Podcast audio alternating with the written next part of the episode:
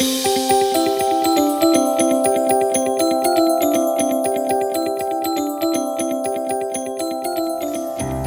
right. Well, um, good morning again. Uh, as, as we look at Acts, um, we, we, last week we started our series in Acts and talked about waiting, how, how God grows his church, how God grows the church through waiting. And I, I just know how that has impacted me um, as I've thought about what it means to wait and, and, and long for God to move, but also confidence that God is moving and working during the waiting. And, and now, as we, as we move on further in Acts, we see that God is continuing to work.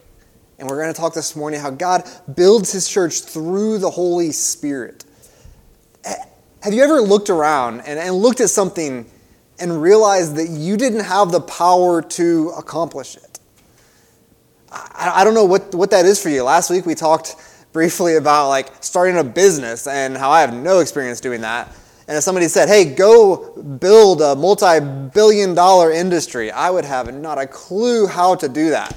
I would know that I don't have the power to do that. But there's so many other things in our lives that I feel like it's so easy to feel like we just don't have the power to do. Maybe it's a task at work. Maybe it's parenting. Maybe it's, I remember the first time I looked into these windows at the church um, back in, oh, 2013, I guess, looking in the windows and like, oh man, how are they going to accomplish anything in that building? And I just want to say real quick most of you know how much this building has changed over the last five, six, seven years. And I just want to show you real quick that we now have painted floors. Like, look at that. Solid, gray, no stains. How cool is that? But like initially it can be like, man, what how can we accomplish anything in that building? How can God do anything? And I, I think it's easy to feel like this as a church. Like, how can we accomplish what is set before us? We don't have the power to do that.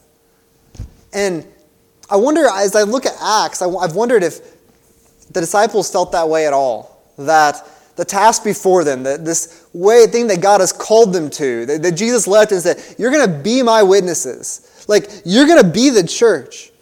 And I wonder if they felt that way. Like, this thing you've set before us is too big for us to accomplish. And I, I think that's a valuable part of this. As we study Acts this morning, as we study over the next eight, nine weeks, we're going to see that it was a task that was too big to accomplish for the disciples but it wasn't for God.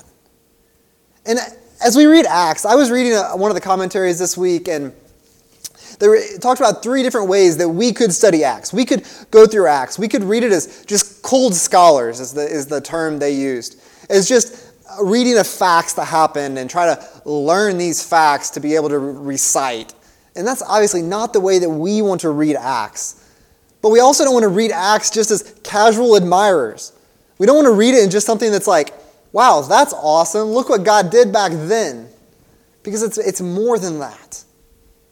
And the third way that this, that this writer said was we want to read Acts like committed soldiers, like those who are in this. Like, this is not just something that happened thousands of years ago, but this is something that God is calling us to now. That God is still building his church in the waiting, he's building it through the Holy Spirit. Like, God is still doing this.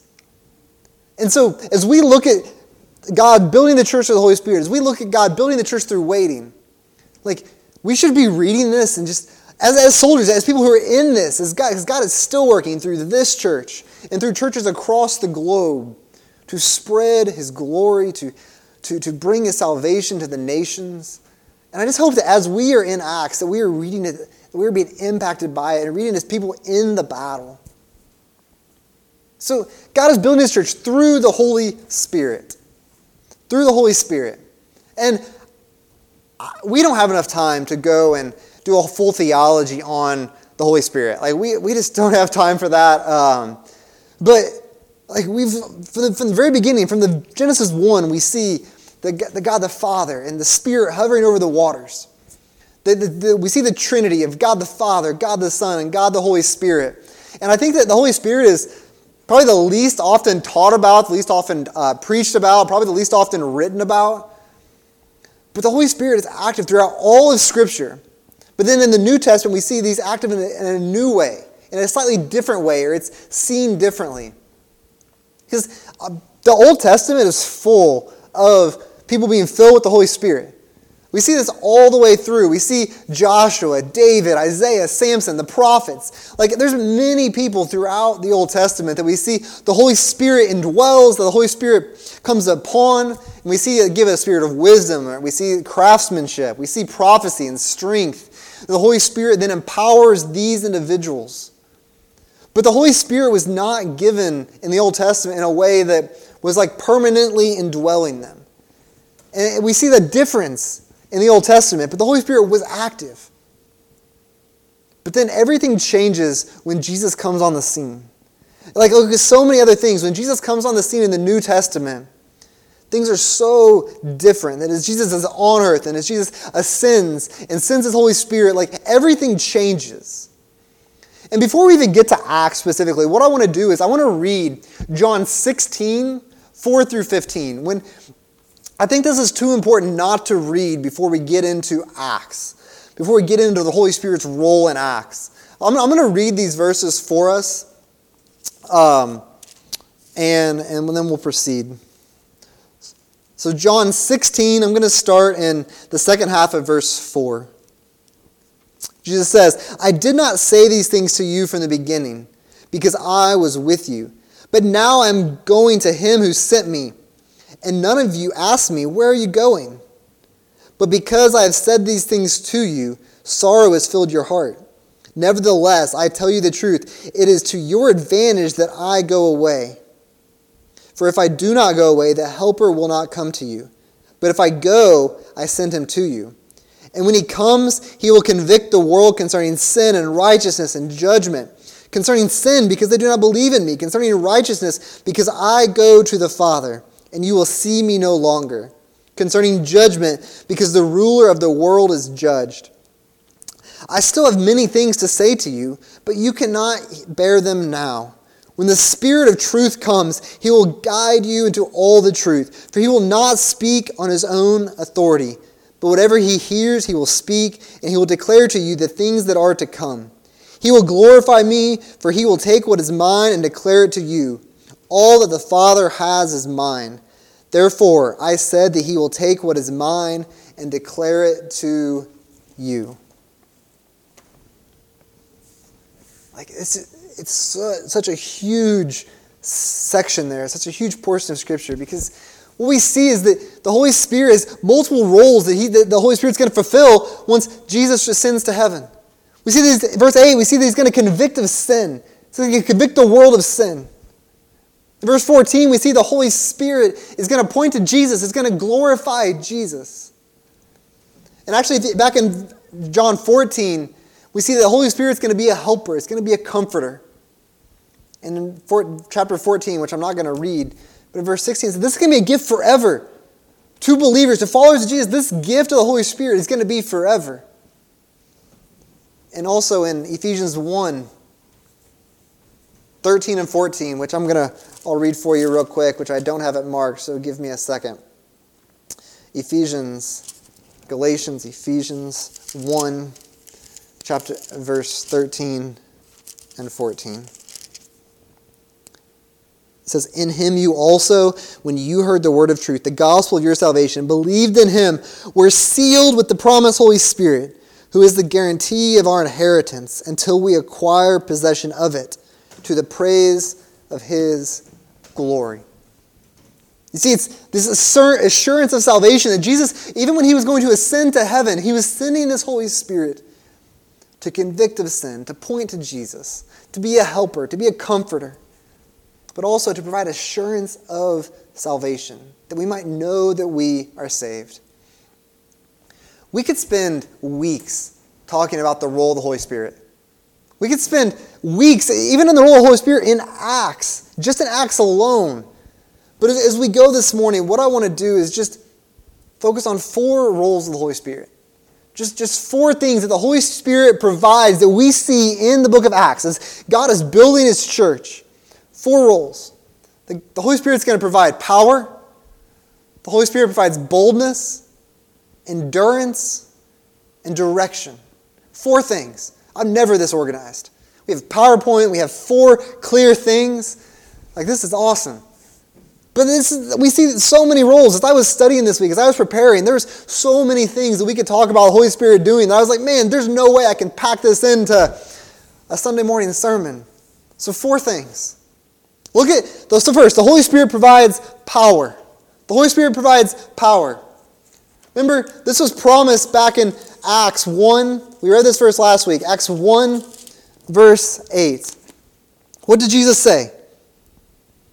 He said, Well, so when they had, it says, when they had come together, they asked him, Lord, will you at this time restore the kingdom of Israel? He said to them, It is not for you to know times or seasons that the Father is fixed by his own authority, but you will receive power when the Holy Spirit has come upon you, and you will be my witnesses in Jerusalem and in Judea and Samaria and to the end of the earth. They would receive power. And I don't know what you think of when you think of power. How are you define power? A strength or force, influence? But Jesus saying, you're going to receive this Holy Spirit. It's going to provide you power. And as I was thinking about it this week, like, just the correct message is not enough. Like, Jesus saying, like, I'm going to give you more. Like, I, I was thinking about this week, you can't, I don't think you can get the best teacher, the best academic, the best person who can teach and say, yeah, go teach the Bible. I don't think, I think you're missing something. They don't have the power, they don't have the Holy Spirit in them.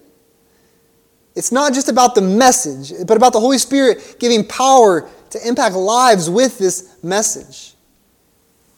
And what you see is that also Jesus said the Holy, He's going to send the Holy Spirit with power, but that power comes before witnessing. So I'm going to send you, I'm going to fill you with this power, and then you're going to be my witnesses. But only after He's going to send this power. The Spirit coming, the Spirit being a prerequisite to action and to anything should not really surprise us if we look at the rest of Scripture. I mean, the Holy Spirit comes and then enables people to act.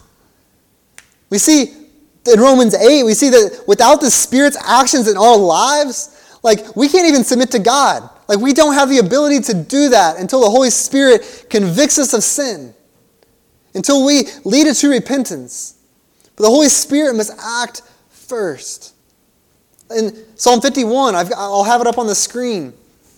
Psalm 51, I don't have it pulled up, but I'm going to flip to it real fast.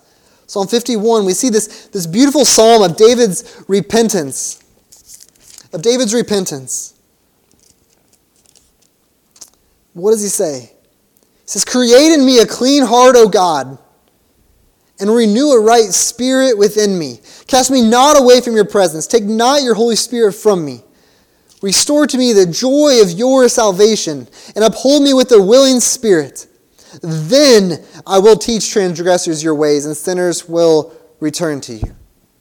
Like, create a clean heart in me, renew my spirit, then I will teach. Like, it's God's action. It's God's action to the Holy Spirit. It's Him doing that first, the prerequisite to then teaching. Like, to truly be witnesses, to be able to tell our story, to be able to tell what God has done in our lives, we first need to be changed. We first need the Holy Spirit within us. Like, that's the power of the Holy Spirit to give us a new heart, to give us new desires. And so, as we look at Acts, like the Holy Spirit would come first, and then the disciples would do amazing things. Then God would, would work through these individuals to build his church. I mean, so look at Acts chapter 2. I don't have the verses pulled up on the screen, but we see in Acts 2, you see this awesome, awesome experience where the Holy, the Holy Spirit falls on the disciples that gathered in this room. Carla this morning um, was like, man, is this morning we're talking about fire falling on people's heads? Like, yes, yes, that is Acts chapter 2. Like the Holy Spirit comes and fills the disciples. And then, but then Peter stands up and preaches in Acts 2. And what do we see? I, am not going to read all of Acts 2 because there's so much there. But Peter's preaching Christ, Christ crucified, the cornerstone, the church is being built on him. And then what we see at the end of chapter 2, look at verse 37 in Acts chapter 2. Peter just gets done preaching. It says, Now when they heard this, they were cut to the heart and said to Peter and the rest of the apostles, Brothers, what shall we do?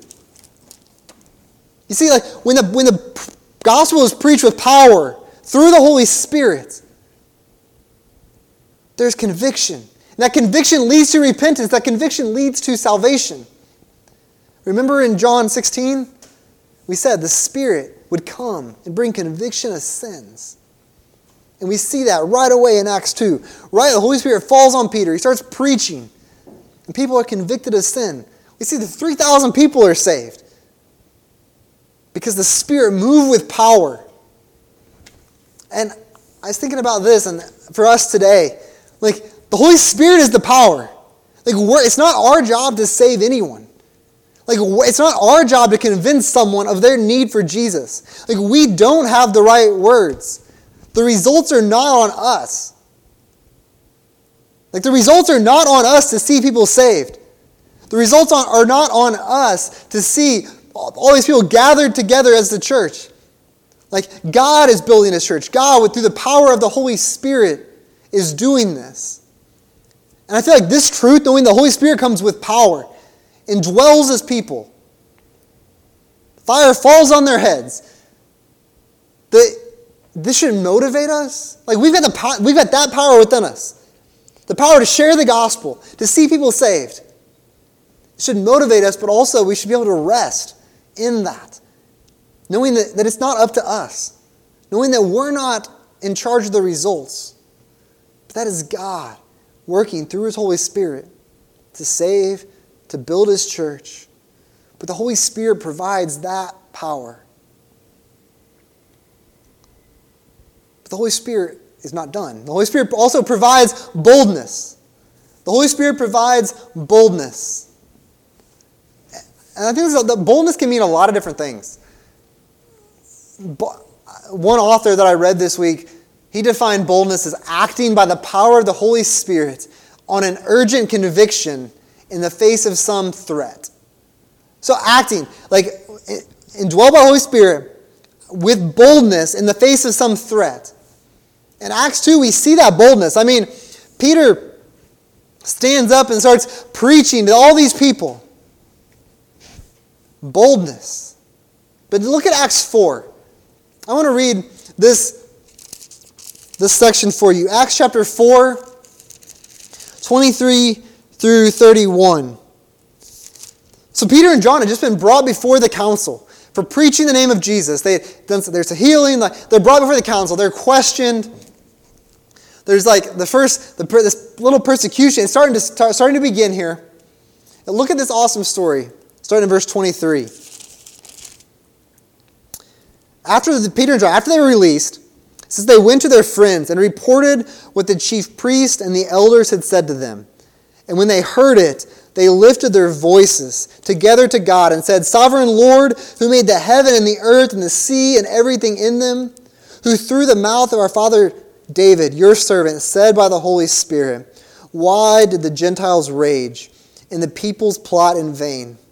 The kings of this earth set themselves, and the rulers were gathered together against the Lord and against his anointed for whom in this city there were gathered together against your holy servant Jesus, whom you anointed, both Herod and Pontius Pilate, along with the Gentiles and the people of Israel, to do whatever your hand and your plan had predestined to take place. And now, Lord, look upon their threats and grant to your servants to continue to speak your word with all boldness, while stretch while you stretch out your hand to heal, and signs and wonders are performed, and through your through the name of your holy servant Jesus. And when they had prayed, the place in which they were gathered together was shaken, and they were all filled with the Holy Spirit and continued to speak the word with word of God with boldness. It's, it's just awesome that these these disciples, that Peter and John, had faced this, this difficult situation. They've been questioned by, by these leaders. And they're like, God, give us more boldness to continue to, continue to do this. And what, what's it say? They were filled with the Holy Spirit. We see the Holy Spirit indwells them in chapter 2, but then throughout the book, we see these different, these different situations where it seems like the Holy Spirit really comes upon them and they start doing even greater things. And as I looked at Acts 2, I thought, man, this Peter already, already seems pretty bold to stand up and start preaching in front of all these people saying, You guys crucified Jesus. Repent. Like, that's bold. That's a bold claim. That's a bold call. And now they're praying for more boldness. Like, just think about this. This is Peter, who was cowering in front of a little girl a couple weeks before this. Remember when this little girl's like, hey, you're, you're following Jesus, you're one of his. And he's like, no, no, no, no, that's not me. Three times, cowering in fear. And now he's standing up in front of leaders, in front of crowds, proclaiming the name of Jesus, proclaiming the gospel, proclaiming that Jesus is the only way to be saved. Like, this is Holy Spirit. This is not Peter. This is the Holy Spirit. And just think how often are we fearful of man? I, I know I feel this all the time.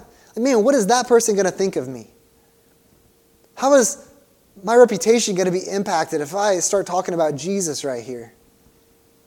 Like, when you, are we afraid of sharing the gospel? Are we afraid of praying out loud? Are we like what? What are we afraid of? Are we afraid of what people are going to think? Right? We're fearful of man. And the Holy Spirit is who provides boldness.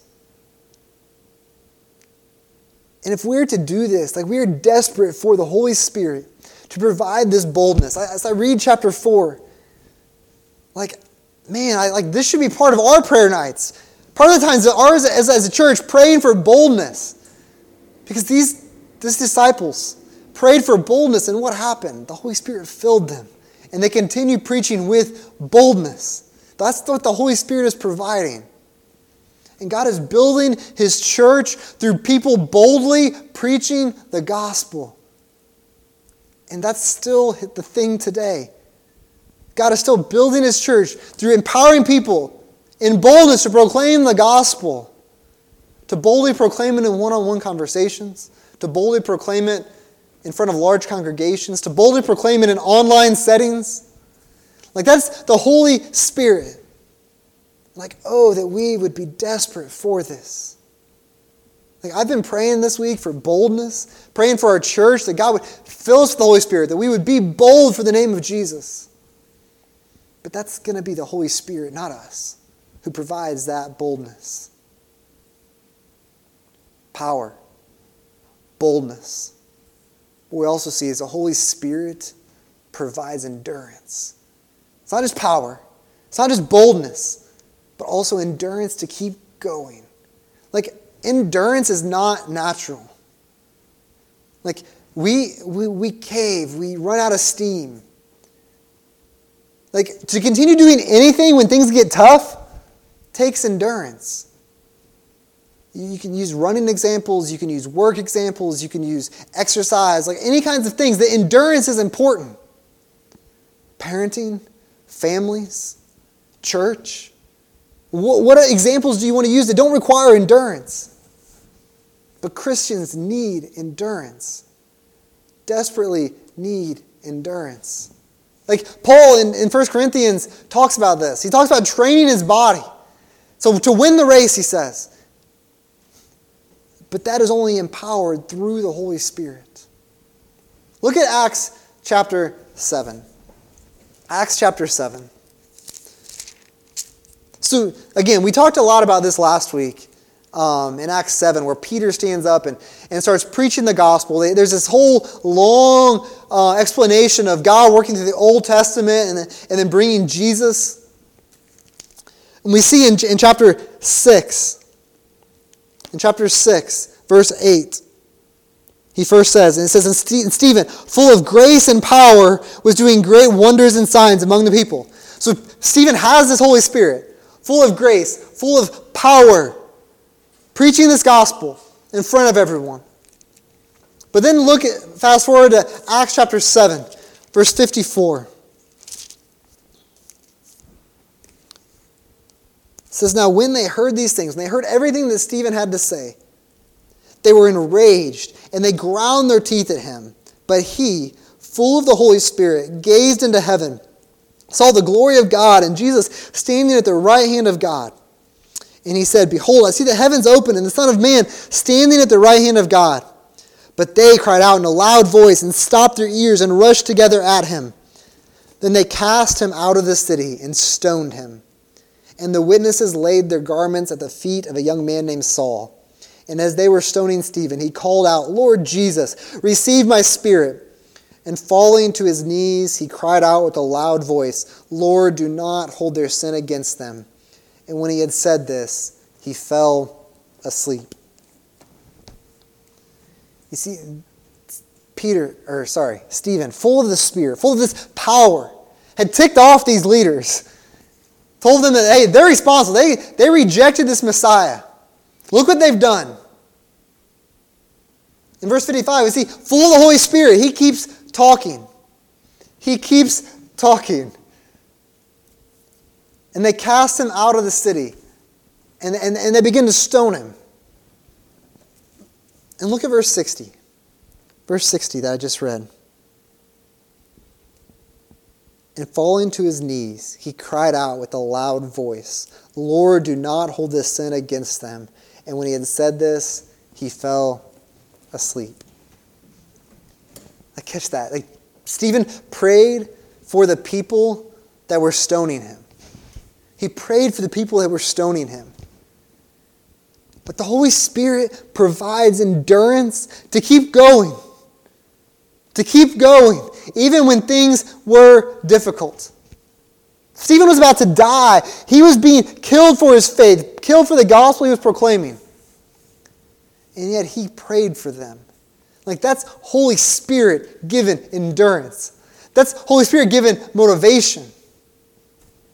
Like, I wish I could say, like right now, thinking if someone started to stone me, that that would be my first response. That God would forgive them, that God would not hold that against them.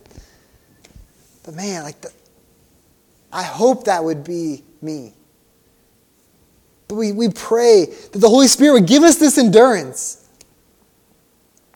Because the Holy Spirit empowers the church, empowers Christians to suffer well, to keep going when facing persecution, when suffering comes, when difficult things come.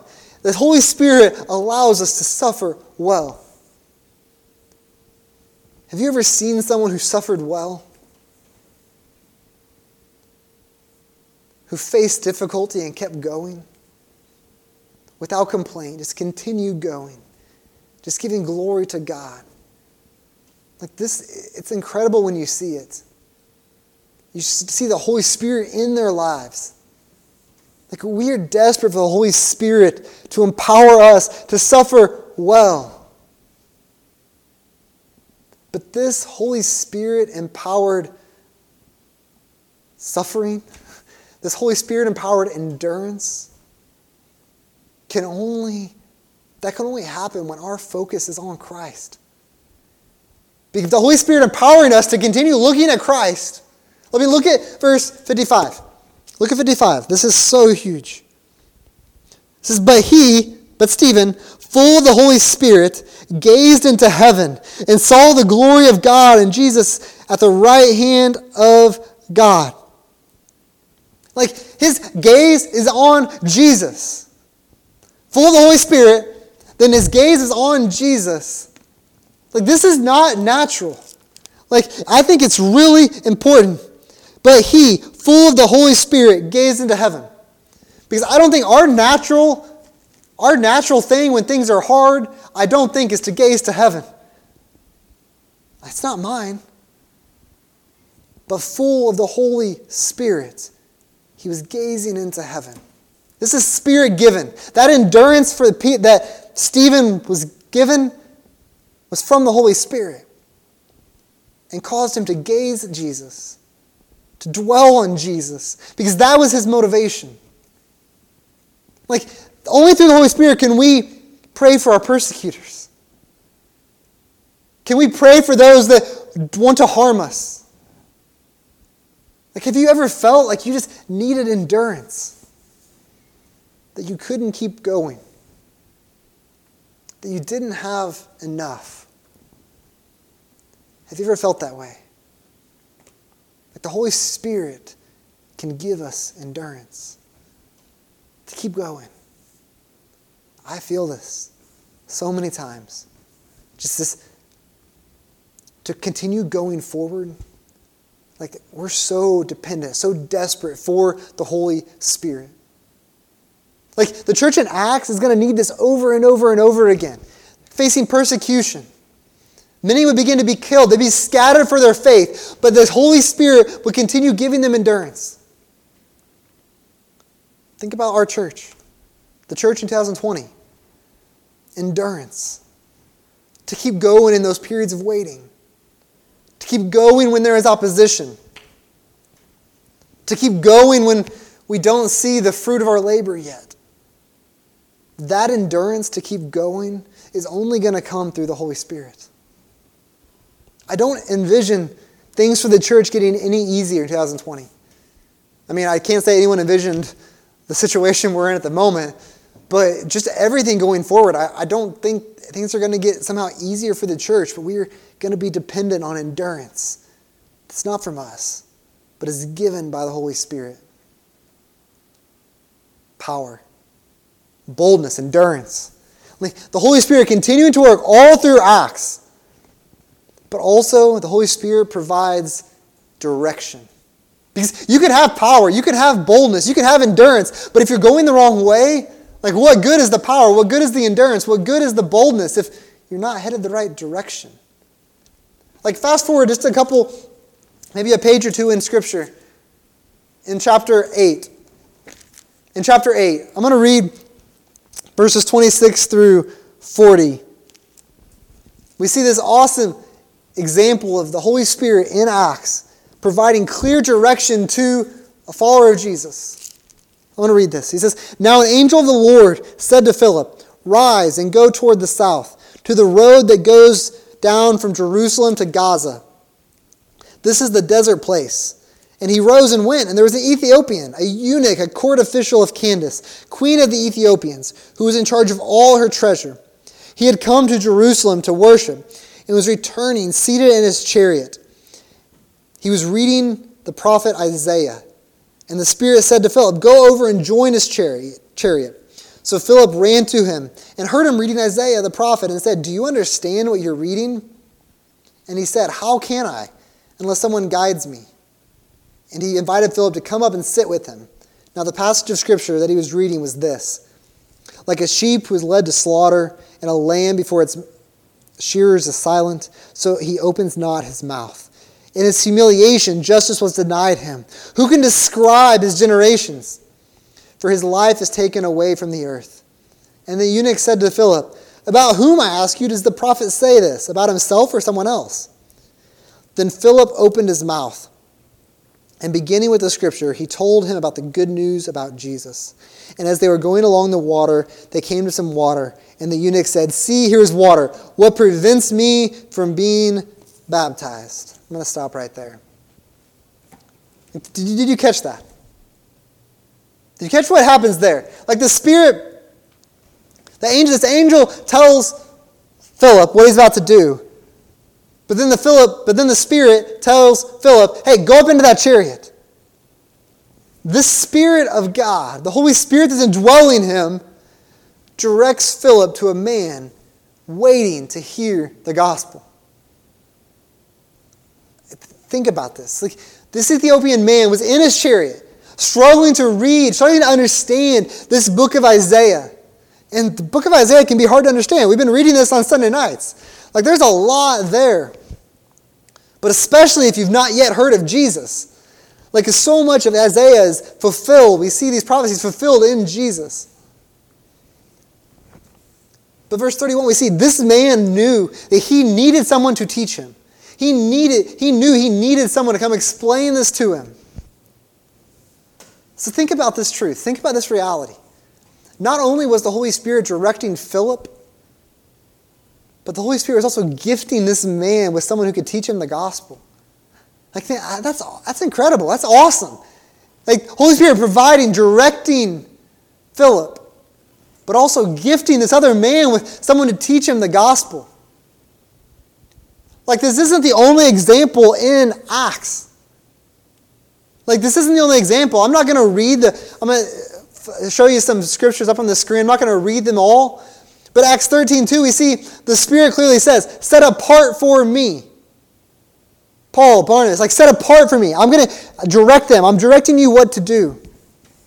Acts 16, 6, we see that says, having been forbidden by the Holy Spirit to speak the word in Asia. The Holy Spirit is saying, set apart for me. Now we see the Holy Spirit is saying, don't go there.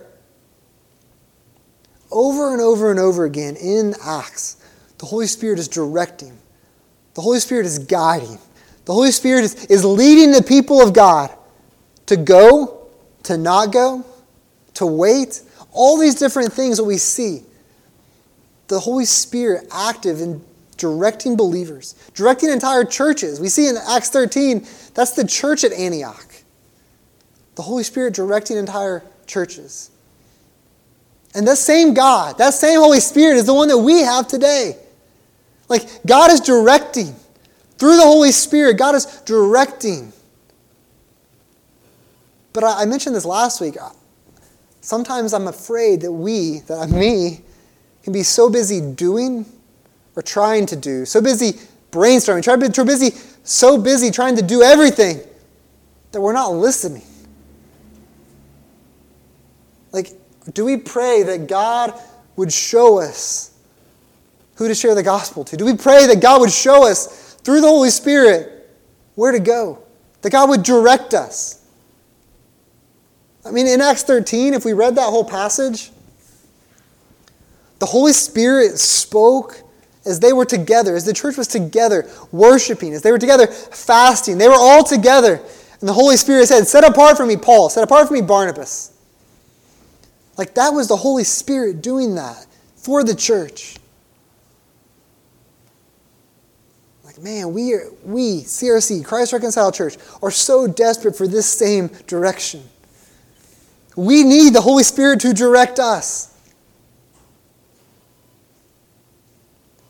Like, we couldn't get very far in Acts without talking about this role of the Holy Spirit. God empowering us, God sending His Spirit into our lives into the lives of these disciples here, empowering them to do all kinds of things power, boldness, endurance, direction. We have this Holy Spirit. If we are to accomplish anything in Johnson City, in this neighborhood, across the globe, like it's going to be through this power of the Holy Spirit. Remember what the Holy Spirit does? I read this back in John 16 the Holy Spirit provides pointing. The Holy Spirit points us to Jesus. The Holy Spirit points us. To, I want to read this again. It's, it's too good. John 16. John 16, verses 12 through 14.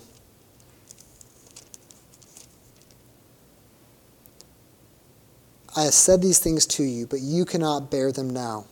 When the Spirit of truth comes, he will guide you into all the truth. For he will not speak on his own authority, but whatever he hears, he will speak, and he will declare to you the things that are to come. He will glorify me, for he will take what is mine and declare it to you.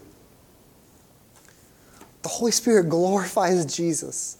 Like all the Holy Spirit does, providing power, providing boldness, providing endurance, providing direction, all of that is focused on providing glory to Jesus. All that Tanner talked about during those three weeks, why Jesus? The Holy Spirit points to the death, the resurrection of our Savior. Over and over and over again, He does this. Like, this is why every Sunday morning someone prays that the Holy Spirit be working in our lives, the Holy Spirit be working and pointing us to Jesus. Because each one of us needs our hearts, needs our minds pointed back to Jesus. We all need pointed back to that good, the beautiful message of Christ, the message of the gospel, that He's the only one that can save us from our sins. Like our only hope is in that gospel. And that's what the Holy Spirit does convicts of sins, empowers us to speak boldly the name of Jesus, directs us, gives us endurance when we just can't keep going, stirring our hearts to repent of sin, opening our eyes to the truth of the gospel. Like, guys, this is the, this is the Holy Spirit, been given to the church empowering believers, empowering churches to do incredible things to glorify Christ, to point multitudes to the risen Savior. Like, that is our hope. Jesus, the risen Savior, like, that is our hope. we've been given the Holy Spirit to point us back to Jesus, to point us back to Jesus. And the church in Acts, and the church today, is being built by the Holy Spirit through the power of God upon this cornerstone, upon a risen Savior. God, as He's acting in the waiting, He's acting today. Like, I'm going to pray right now that the Holy Spirit would just come upon us, that the Holy Spirit would empower us and give us boldness and endurance and direction and power.